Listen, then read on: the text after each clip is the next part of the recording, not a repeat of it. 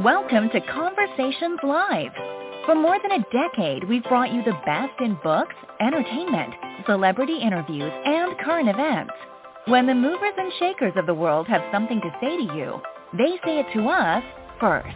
Here's your host, Cyrus Webb. Welcome back, everyone, to Conversations Live. I'm your host, Cyrus Webb. Glad you all could join us once again. For a radio audience tuning in at WYAD 94.1 FM and WYADonline.com, we're glad that you all can be with us. Also, tuning in to our online affiliates and our podcast. We're glad you all could be with us as well. Our next guest has written a really fun read I had a chance to read. It's called Hammer of the Dogs. We're excited to welcome author Jarret Keene to our broadcast today. I want to talk to Jarret not only about the writing of the book, but also the world he's been able to create and also the characters to be introduced to as well. If you're just now finding out about Hammer of the Dogs, we'll let you know how to be able to get your own copy of it and stay connected with Jarret as well. Jarret, thank you again for stopping by. I really do appreciate the time. Oh man, it's a pleasure. Thank you for inviting me. Uh, the pleasure's definitely all mine. Well, congratulations to you again on the book. I mean, a really fun read, and I have to say, considering the craziness that we have going on in the world today, it's great to have some escapism, uh, Jerry, to be able yes. to talk about. So, so thank you for that. What has it been like for you to hear how people are, are feeling about the book? Well, uh, we had a great book launch event here in Las Vegas at the Writer's Block, an independent bookstore that I've uh, been frequenting now for uh, several years, and it was a real community. Uh, I don't know, just uh, the community really came out to support, and we sold uh, what seems to be uh, close to 50 books. We, we sold oh, every wow. book that was in the store, so it was a great uh, kickoff, I believe, to um, you know getting the book out there and distributed in in readers' hands. So I was just um, it's wonderful to see other writers in the community, other editors, and uh, you know aspiring uh, writers as well, students, uh, colleagues. It was just um, a great moment, and so I'm kind of basking in that. Uh, I have been basking in it for the last 48 hours or so. Great. Well, look, well deserved for sure. And you know, one thing that I love talking to storytellers about, especially writers of fiction, Jarret, is that you all do live with these characters normally for quite some time, and then of course to be able to share them has to be a joy. Was that also part of the fun of what you experienced then this week of being able to see what other people, you know, were excited about finding out about the characters and the world you created?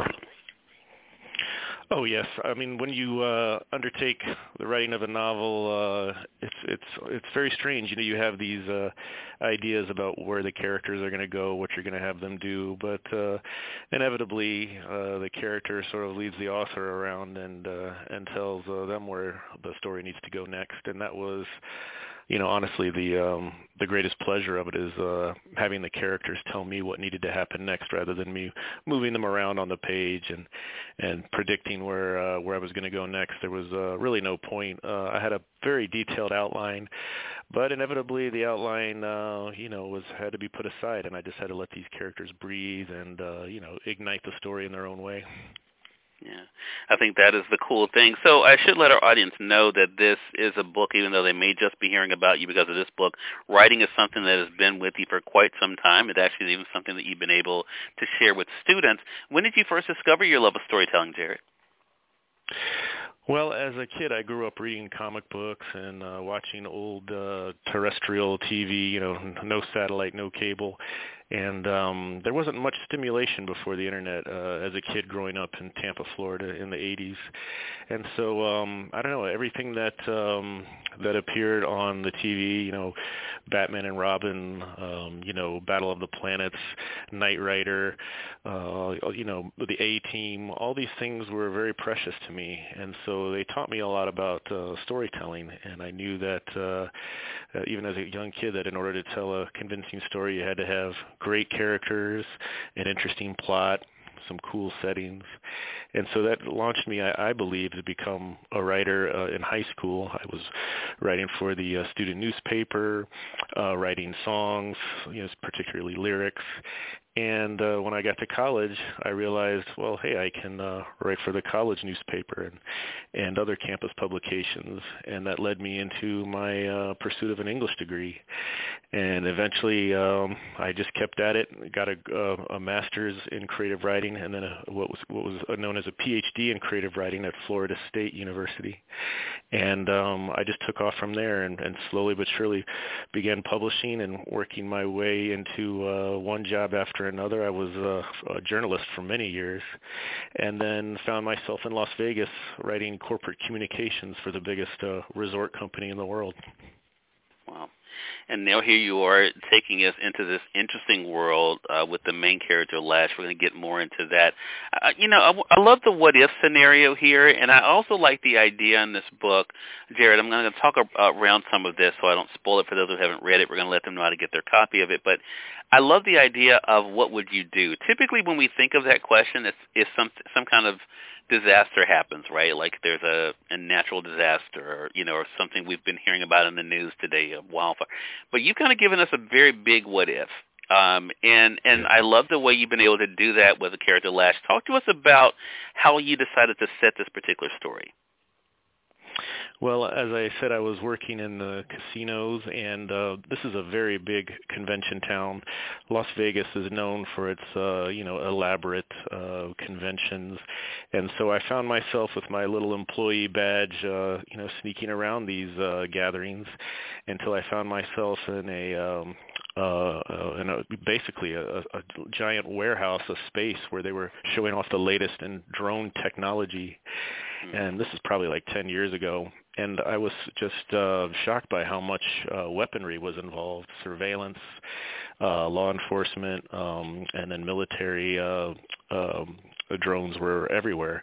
And as I wandered through this uh, the space, I p- began picking up brochures and magazines, and you know, learning the language of drones and figuring out how they functioned and what the uh, and what the connection was between you know higher education, the tech sector, the military-industrial complex, and of course you know foreign governments. I was I saw them working together to kind of um, build up this uh, this what, what I would call drone uh, weapon systems. It was very uh, very intriguing and very scary, and so it was just a small extrapolation I felt to um, imagine these weapons falling into the hands of, say, you know, uh, bad guys or, you know, teenagers who uh, use the the technology to uh, attack each other. And we see some of that today in the uh, in the headlines. I was reading a an article recently about, uh, you know, cartels in Mexico buying drones off of the Amazon website and improvising some explosives and then just dropping, um,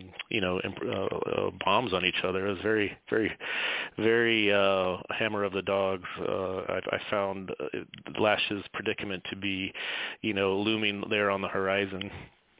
Yeah, and and that leads me to the next question. I'm so glad you said that because even though I, I talked about this world you created, it's not like the world you give us is that far fetched. Does that? And I'm no. glad you told the story from a decade ago. Does that surprise you that something that you saw, as you mentioned, you know, and being able to get information a decade ago, that looking at where we are today and what's possible, does it surprise you that things have progressed the way they have? Well, they have and they haven't. What what what hasn't su- surprised me is that drones are becoming uh, increasingly a part of our everyday, uh, you know, existence. Uh, I was mm-hmm. just I was just walking through campus here at UNLV and I saw a drone delivering a sandwich, you know, to some um, uh, colleagues of mine. And then uh, on the other hand, uh, you know, there's just um, so much in terms of uh, technology that uh, it's changing in ways that really no one no one could have predicted. We've known about, for instance, drone swarms and things of that nature, but there's just uh, always something new on the internet. Uh, social media is always bringing me, um, you know, the latest, and it's uh, a bit startling. It could go really in in any direction. Hammer of the Dogs is obviously a, a post-apocalyptic uh, adventure, but I don't see it as a depressing and dismal, um, you know, uh, uh, uh, story. I see it as a kind of um, uh, you know, um, epic in the style of, say, um, Empire Strikes Back or Conan the Barbarian or those fun movies from the 80s that we all enjoyed like Aliens or, you know, Terminator where the good guy ultimately uh, in the end wins and triumphs and the human spirit, uh, you know, perseveres. I think that's it. So what was it like for you to create the main character? We get to meet Lash and kind of see her evolution. Again, we can talk around this, but what was it like for you to kind of to have her come to you and then, of course, to be able to see the way her character and she evolves in the story?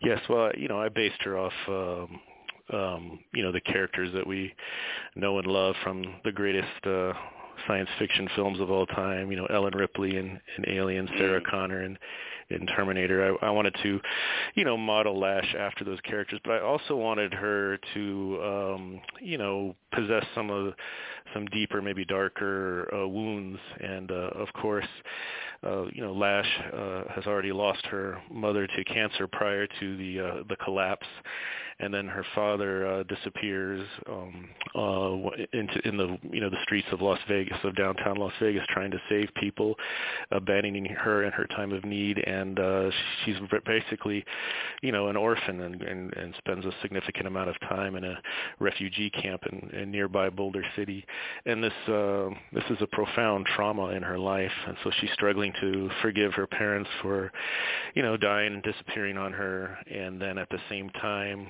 she knows she has to do what she needs to do, which is to save her her new family, the her fellow classmates uh, who are, you know, surviving as best they can in the basement of Luxor, which is the uh, you know the the Pyramid Hotel here on the Las Vegas Strip, and they're uh, they're trying to uh, protect and save the valley from a, a a rival warlord by the name of Richter, who has set up shop in uh, City Center, which is uh, obviously located in the center of the Strip. So it's just a great um, way for me to kind of, in some ways, reveal a different side of Las Vegas. Um, like I said, I was an, an employee working in the hotel casinos, and I I knew all the back of house, behind the scenes, uh, you know, areas, and I wanted to, you know, provide readers a glimpse into that world. It, it was a a very easy leap to, um, you know, imagine um, teenagers housed in these casinos because for many years, you know, and still today, obviously we have, uh, you know, Luxor employees, Mandalay Bay employees, Bellagio employees, and there there is a, a strong sense of rivalry between these uh, these different um, properties. So I wanted to communicate uh, the sense that uh, if things go sideways, you know, these these could very well be um, survivalist camps. Yeah. And and I think again that's why this story is so interesting. You mentioned Richter. I mean, there's a great scene you wrote where the two of them are talking, and even Lash is able to kind of let Richter know the basically the perception they have of them by you know by basically uh, one of the lines that made a note of that you wrote uh, between Lash and Richter uh, having to do with the tombstone already been written for Richter. Here lies a mass murderer, and and and Richter saying that they were hoping for something more balanced. You know, I, I think it, the reason I bring that up though, uh, Jarret, because it goes to motivation, and I think this is where the book gets real, right? Because most people who we have perceived as bad guys, right, don't necessarily yeah. see themselves as bad guys. They see themselves exactly. justified in their in what they're doing. Richter seems like that type of individual. Talk to us about what that was like for you to create that balance of how Lash saw Richter and what Richter was up to, and how Richter saw saw themselves. Yes, well, Lash and Richter are both uncompromising, and that's uh, that's event, that's you know a part of the tension and the and the um, you know the beauty of, of that relationship. Richter is someone who you know, believes that the only way uh, out is through, and he wants to revitalize the Las Vegas uh, tourism scene and, and invite, um, you know, the uh, uh, Chinese, Russian tourists to to come to Vegas again and spend their uh, their money, and as a way of you know uh, making the the valley uh, hospitable again. Lash doesn't see that way. She sees people starving and suffering in the streets, and she she doesn't um, she doesn't want to, you know, uh, reserve all the resources for the um, the uh, the tourists, and so it's uh, it's it's in many ways it's a parallel of what's uh, happening here um, in our city at the moment. You know, we have uh, all these lavish uh, properties on the strip, and then beneath the strip we have people living in the storm drains. You know, eking out uh, an existence, and there's there's two ways of trying to understand Las Vegas. You know, on the one hand, you want it to thrive, you want it to be a tourist destination, so that money comes in and and taxes are paid, and there's a way to to help these people. But at the same time, when you uh, you know wander um, beneath the strip and you see the uh, the the the many people there suffering, you you wonder is this is this worth it? Worth it? Is this the right way to go about this? So I wanted to express some of those concerns and anxieties within a thrilling you know roller coaster ride of an adventure story that involves drones and teenagers. yeah, and and to that point, there will be some who will question what Lash is, what how Lash evolves in the story, right? Um, was that a surprise for you, the way that, I mean, Lash did become more hardened in her resolve, um, and her idea of what was right, or is it something that you did kind of plan from the beginning? Well, I knew that there would be uh, a kind of reveal, like the extent of her true powers would ultimately uh, be, um, you know, shown at the at the end of the, the book. I don't want to, again, I just want to avoid spoilers, but I did yeah. know that she, the, the more resolved that she is in uh, saving Las Vegas her way, the more that she, uh, that would put her at odds with um, the powerful forces at work. For instance, uh, Westfall, the uh, the uh, showgirl turned um, CEO of City Center, who's uh, you know just utterly um, merciless in her pursuit of uh, of wealth. You know, uh, Richter thinks he's cut a deal, but uh, in fact, um, uh, Westfall has uh, has other other ideas, and uh, Lash and Richter learn this uh, the hard way, and so it, it just creates this. Um, it results in an epic battle that uh, uh, I hope I don't think I'm giving away too much to say that the battle involves a, uh, giant genetically modified flesh-eating flamingos, you know, killer uh, killer pink birds from uh, from the you know death from above. I just found that to be uh, uh, something I hadn't seen or, or, or read about before, so I, I thought this is the way to do it. Just uh, you know, pink murder. I thought that would be uh, a lot of fun. Gotcha. Well, it is a, a fun read, and it, it definitely, I think, will entertain, but also, of course, have people kind of think about um, the world that you created and the world that we live in, you know, and the whole thing, as I mentioned earlier, about intention, I think, which is such a big part of this uh, this book for sure.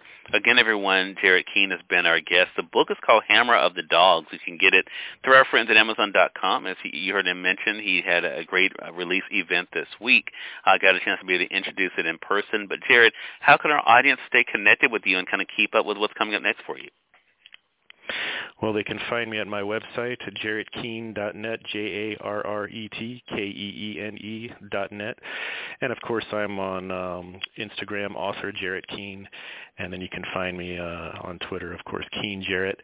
And uh, yeah, I'm always posting pictures of uh, my um, uh, comic book collection, which has a lot of uh, rare goodies in it, and I love uh, sharing my um, passion for uh, graphic novels and uh, obscure pulp paperbacks. I just, um, you know, it's the stuff I grew up on, and and it's really what I'm uh, paying tribute to uh, with Hammer of the Dogs and the uh, this character Lash, who I, I like to I, I like to view as kind of the next generation uh, Flash Gordon, Zorro, Buck Rogers, you know. Um, uh, Shadow, Phantom. I, I just uh, James Bond. I love the um, the idea of creating a, a character that will hopefully outlive me, and maybe other writers, you know, decades from now will will pick up and want to do something with. Love that. Love that. Well, congratulations to you again, Jarret. Great to speak with you and looking forward to our next chat together. Well, thank you so much. It's been a pleasure. Same here. And we thank your audience for tuning in to another great segment of Conversations Live. Until next time, I'm your host, Cyrus Webb, saying as always, enjoy your day, enjoy your life, enjoy your world. Thank you all for choosing Conversations Live. Let us go make today amazing. Take care.